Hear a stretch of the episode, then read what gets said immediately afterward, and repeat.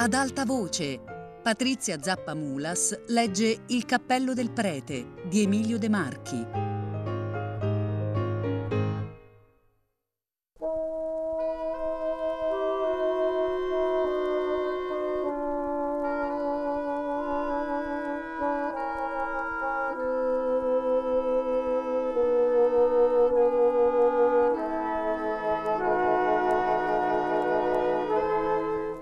Potremo combinare una scommessa collettiva sopra Andreina, se ci sta anche Santa Fusca. Affare! esclamò trasalendo il barone, vedendo entrare della gente, e cercò di nascondere il foglio tra gli altri giornali che erano sulla tavola. Si tratta di sostenere Andreina contro Lazio, Napoli contro Roma, il Sebeto contro il Tevere, e tu sei troppo fortunato, Santa, per non arrischiare qualche migliaio di lire. Affare? Tornò a dimandare o barone, che era rimasto con la mano sul foglio e con gli occhi smarriti nel vuoto. Usilli! chiamò di spiano nell'altra sala. Il barone rimase col conte Ignazzi, che avviò un discorso di cortesia. Voi dovreste venire una volta, barone, alla caccia della volpe nella campagna romana. Eh, sì. Siete cacciatore, barone? Io? C'è molta passione di sport in queste province? Che noi romani molto, sapete, noblesse oblige. Lo credo.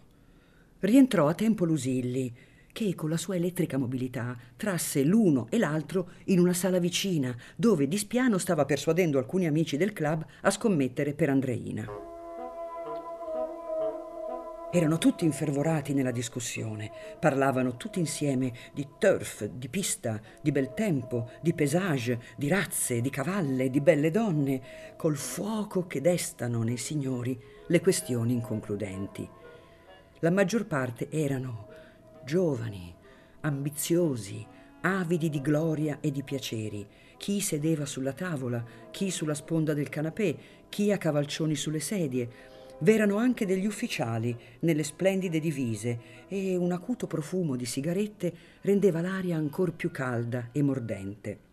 O barone, seduto in mezzo e quasi dimenticato tra tanti giovani illustri venuti da tutte le parti d'Italia a rappresentare il fasto della patria aristocrazia, ebbe un momento di raccoglimento e di riposo e poté abbandonarsi un minuto al suo pensiero. Sentiva di avere ormai esaurite tutte le sue forze attive e che troppo disuguale era la lotta tra un vivo e un morto.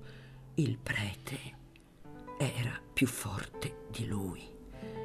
Ammazzato, sepolto, schiacciato da una grossa pietra e da un mucchio di mattoni e di sabbia, o oh, prevete, aveva cacciato fuori prima il suo cappello Inutilmente egli aveva tentato di affogare anche il cappello in fondo al mare.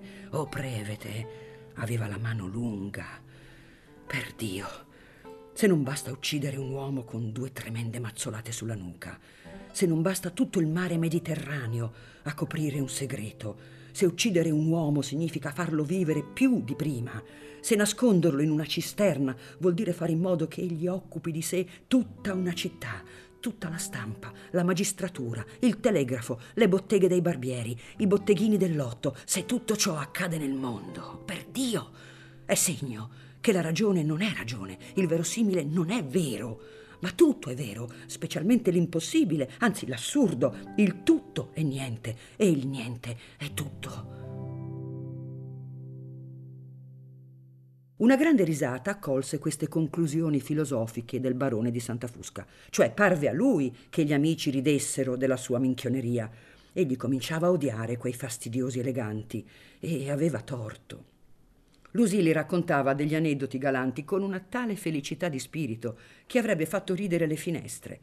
Irritato da questa grossa ilarità, Santa, con atto d'uomo offeso, si alzò, uscì di sala e senza salutare nessuno Abbandonò il circolo, scese a precipizio le scale e corse un tratto verso il palazzo di giustizia, con la intenzione di parlare al cavaliere Martellini, che egli conosceva benissimo, per essersi trovato più volte con lui al club degli scacchi, dove l'egregio magistrato faceva testo di lingua. Strada facendo, gli parve che i monelli vendessero più giornali del solito. Molti cocchieri delle vetture pubbliche avevano in mano un foglio e leggevano, a parer suo, la storia del prete e del cacciatore. E mentre pensava anche lui a questo strano cacciatore, gli parve improvvisamente di ravvisarlo al di là di una lucida vetrina di pasticcere. Si arrestò, come se un abisso si fosse improvvisamente aperto innanzi ai suoi piedi, e stette un momento a guardare l'immagine sua con un occhio atterrito. Per quanto egli avesse mutato di panni, la faccia del famoso cacciatore doveva essere rimasta impressa nella mente di Giorgio della Falda e degli altri contadini, specialmente l'occhio lucente e vivo e la barba intera di un nero di carbone. Se ne ricordava fin il conte Stagni. Se il cavaliere Martellini lo avesse messo di fronte all'accusato, era impossibile che questi non avesse a riconoscerlo. Se anche il barone avesse mentito fino allo spergiuro, era già troppo al punto in cui si era arrivati, non che il sospetto, il suscitar l'ombra di un mezzo sospetto. Come fare? Egli non poteva tor via l'occhio da quella figura di là, oltre i vetri, che si accompagnava con lui. Il caso o un segreto istinto lo condusse davanti alla bottega del Granella. L'occasione favorì anche questa volta i progetti del nobile sportman. Il figurino della moda venuto d'Inghilterra portava quest'anno, come il non plus ultra dell'eleganza in materia di corse e di sport, una giubba rossa stretta alla vita, stivali alla scudiera, calzoni chiari e barba tagliata alla derby con due brevi bazzette o spazzolette sulle guance, rasato e pulito il resto della faccia. Granella, che era sempre al corrente dell'ultima parola della scienza, non ebbe bisogno di consigli per rendere il barone di Santa Fusca il più inglese dei napoletani. Anche il principe d'Ottaiano ha sacrificato per le corse di domani la sua bella barba alla Palmerston. È in queste corse che si conosce il vero sportman. Chi non sa sacrificare qualche cosa all'eleganza e alla moda, non sa sacrificare nulla alla bellezza e all'amore. Voilà, monsieur. Se il barone di Santa Fusca riporterà domani più d'un trionfo, il merito sarà un poco del suo hairdresser. Il barone rise a sentir Granella parlare inglese. Contemplandosi nello specchio, si rallegrò in cuor suo di essere ringiovanito tanto. Il cacciatore era morto nelle mani del primo hairdresser della città. Giorgio della Falda non avrebbe più riconosciuto nell'elegante sportman il nipote del curato di Santa Fusca. Ciò cominciò a tranquillare un poco il suo cuore e volendo interrogare l'opinione pubblica, come l'altra volta, facendo cantare il granella, domandò con fare di noncuranza, mentre si accomodava la cravatta innanzi allo specchio, Ebbene? E questo prete? Quale? Quel del terno. L'hanno trovato? È una matassa imbrogliata e io credo che la signora giustizia questa volta batta una strada falsa. Perché? perché mentre crede di avere nelle mani il colpevole, lascia al colpevole tutto il tempo di mettersi al sicuro. Cioè, non per vantarmi, eccellenza, ma siccome ho l'onore di servire anche il cavaliere Martellini, che ha in mano l'istruttoria, così posso sapere qualche cosa che i giornali non sono in grado di sapere. Oh oh! esclamò Barone, che, ritto davanti allo specchio, disfaceva per la seconda volta il nodo della sua cravatta. Ne discorriamo qualche volta insieme, io e il cavaliere, che è un uomo fino, alla mano, che sa il conto suo, non nego, ma alle volte vede di più una formica in cima a un palo che non un elefante. Ah, ebbene, sentiamo. Il prete, non quel morto, il vivo, avrebbe deposto. Primo, che egli non ha mandato mai nessun cacciatore alla falda a riscattare cappelli. Secondo, che non ha parenti e tantomeno nipoti che facciano il cacciatore. Terzo, che il cappello mandato da lui a Filippino era nuovo, mentre il suo era vecchio e usato, e che per conseguenza il povero diavolo arrestato sotto l'accusa di aver ammazzato o prevete non avrebbe nemmeno toccato il suo cappello. E intanto, un po' per le lungaggini, un po' per le ciarle dei giornalisti, il cacciatore piglia il largo e addio suonatori. Tu credi proprio che mm, il cacciatore sia il reo? Non ho più un dubbio, come non dubito che Vostra Eccellenza sarà dimani il più elegante cavaliere di Napoli. Ci sono troppi testimoni che l'hanno veduto. Anche un cantoniere della ferrovia asserisce che è passato il giorno tale, mm, ora tale, che ha preso il treno di Napoli, che aveva un carniere al collo e si sa d'altra parte che nel carniere c'era il cappello del prete. Dunque costui aveva tutto l'interesse di far scomparire il cappello del prete, che un caso, cioè la vincita del famoso terno, aveva reso d'un tratto celebre in tutto il mondo. Il diavolo aiuta, sì, ma fino a un certo punto i suoi figliuoli. Basta, staremo a vedere, disse Barone, che cominciava a soffrire di quelle ciarle. Prevedo che sarò chiamato anch'io per conto di Santa Fusca. Non vorrei che fossi chiamato dimani. Non conosce per caso il cavaliere Martellini? Molto bene, ci troviamo qualche volta al club degli scacchi. Potrebbe scrivergli un biglietto. Tu mi suggerisci una buona idea. Sei degno di fare l'avvocato. Sento che sarei riuscito. Vuol fuoco? Granello offrì un fiammifero e lo tenne alto finché il barone ebbe acceso il sigaro. Poi corse a ritirare la tenda e facendo schioccare una salvietta come un frustino, esclamò nel suo inglese di Napoli Goodbye. Una buona idea veramente, tornò a dire tra sé il barone, che ripassando davanti alle botteghe si consolava di non rivedere più il cacciatore di prima.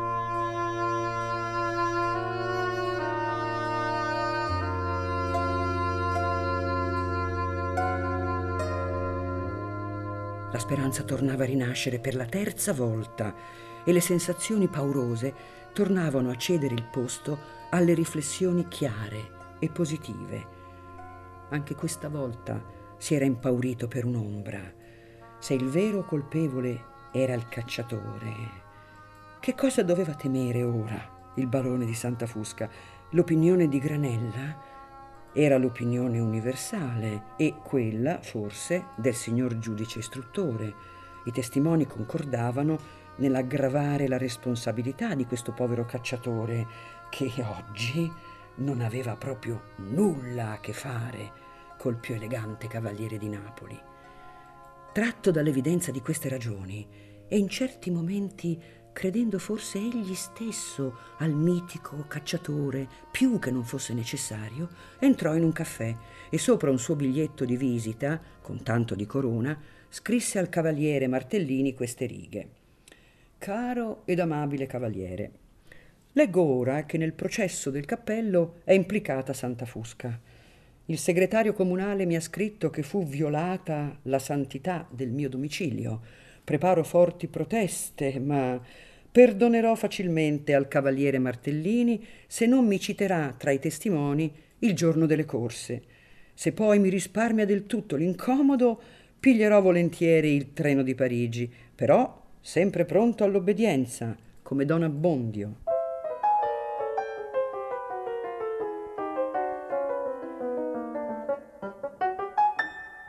Il cavaliere Martellini che conosceva ciò che si chiama il vivere del mondo e che nelle buone grazie dei signori nuotava come una tinca in un'acqua chiara, si affrettò a rispondere come segue.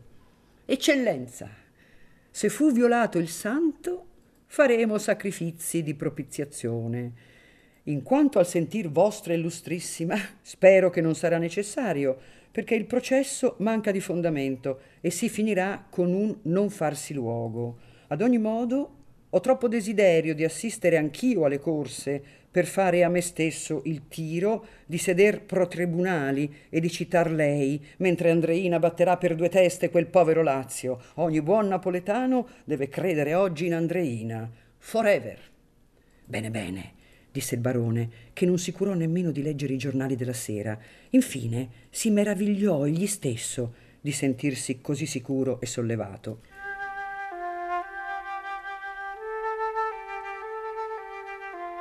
Un gran peso cadeva dalla sua coscienza sulla coscienza di un altro lui, uscito da lui, ombra pietosa che si intrometteva tra la vittima e il suo assassino. In questo buon cacciatore bisognava credere, quasi per riconoscenza. E a volte ci credeva, proprio sinceramente, come se la sua personalità si sdoppiasse, come il fanciulletto crede all'esistenza reale dell'ombra che gioca con lui. Era tratto a parlarne volentieri, nella speranza che parlandone fosse un mezzo di dare all'ombra una maggiore e reale consistenza. Così credeva di aiutare l'opinione pubblica ad allontanarsi dal vero e a concentrare sopra un essere impalpabile tutta la responsabilità della nefanda azione. Questa fu la sua grande preoccupazione per tutto il giorno che precedette le corse. Dovunque si trovasse, o al club, o al caffè, o sul turf, dovunque insomma si poteva tirare il discorso sul processo del giorno, egli esponeva le sue idee con un calore e una chiarezza singolare, con una insistenza quasi noiosa, finché Lusilli gli disse una volta: Oh, senti, mi hai quasi rotta la testa con questo cappello. Essendo associato con Usilli, Di Spiano e molti altri cavalieri a una partita comune in cui molte scommesse erano in gioco, dovette correre tutta la sera e tutta la mattina, ora a cavallo, ora in carrozza, ora dal sarto che non aveva ancora pronta la giubba rossa, ora alla cavallerizza, ora presso alcune signore dell'aristocrazia per gli opportuni accordi.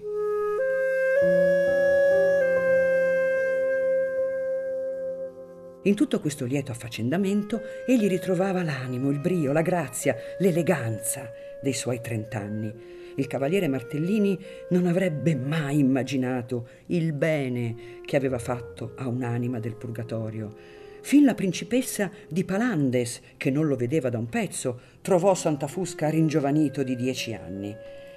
Era ancora una bellissima donna, questa famosa principessa in cui si fondevano due vecchie schiatte italo-spagnole. Rimasta vedova ancor giovane, non andava ancora oltre i trent'anni e la sua bellezza rifioriva in tutto il pieno sviluppo della seconda età, che nelle vaghe donne è di solito un'edizione riveduta, aumentata e migliorata. La principessa si lasciava far la corte volentieri, non aveva altro da fare e con lei trionfava facilmente l'impresa dell'audace sfortuna Juvat. Il barone, l'abbiamo visto, non mancava di iniziativa e seppe tanto bene presentarsi e ne disse in pochi minuti di così curiose che la principessa lo volle per il suo cavaliere. Verrò a prendervi con la carrozza, principessa. E perché non a cavallo? Se vi piace andiamo pure a cavallo, soggiunse il barone facendo suonare gli speroni. Voi sarete il mio cavaliere terribile. Perché terribile, principessa? Così, perché avete una faccia da brigante che mi piace. Poi la principessa, ridendo con tutta la sua bella voce, soggiunse: È vero che un vostro antenato morì appiccato? Brigante sì, principessa, appiccato no. I Santa Fusca non si lasciano appiccare. A dimani. Venite presto.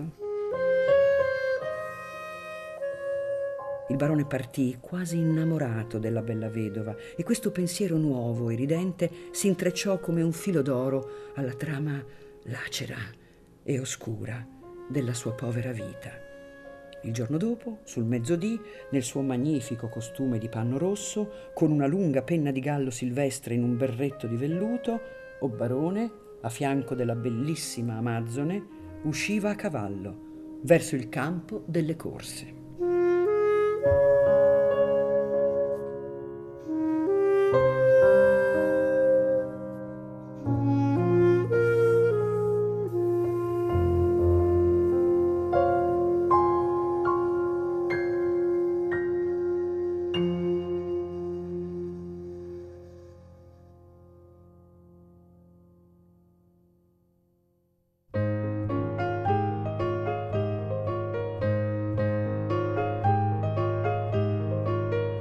Patrizia Zappa Mulas ha letto Il cappello del prete di Emilio De Marchi, regia di Luigi Iavarone, a cura di Fabiana Carobolante, Jacopo De Bertoldi, Lorenzo Pavolini e Chiara Valerio. Tutte le puntate su Rai Play Radio. Ad alta voce è un programma Rai Radio 3.